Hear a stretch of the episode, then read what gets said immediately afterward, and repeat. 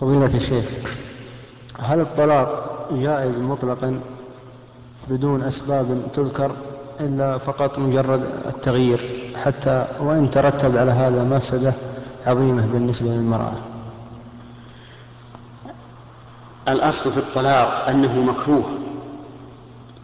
ولو قيل الأصل أنه محرم الأصل أنه محرم لم يبعد ويدل لهذا قول الله تبارك وتعالى في الذين يؤلون من نسائهم قال إن عزموا الطلاق قال فإن فاءوا فإن الله غفور رحيم وإن عزموا الطلاق فإن الله سميع عليم. وختم الآية بهذين الاسمين سميع عليم يشعر بأن الله جل وعلا لا يرضى هذا أو لا يحب هذا. لأن الفيئة وهي الرجوع للمرأة بعد الحلف ألا يجامعها قال فيها إن الله غفور رحيم.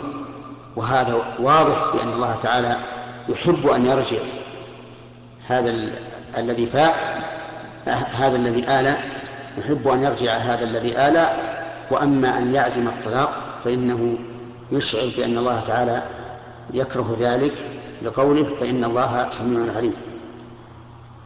ويروى عن النبي عليه الصلاة والسلام أنه قال أبغض الحلال إلى الله الطلاق. وهذا الحديث ليس, بصحيح لكن معناه صحيح أن الله تعالى يكره الطلاق ولكنه لم يحرمه على عباده للتوسعة لهم فإذا كان هناك سبب شرعي أو عادي للطلاق صار ذلك جائزا. وعلى حسب ما يؤدي إليه إبقاء المرأة. إن أبقى إن كان إبقاء المرأة يؤدي إلى محذور شرعي لا يتمكن رفعه فإنه يطلقها.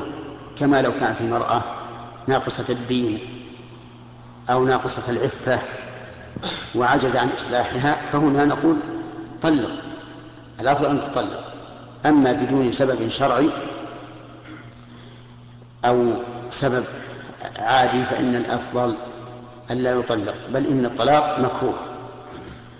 نعم.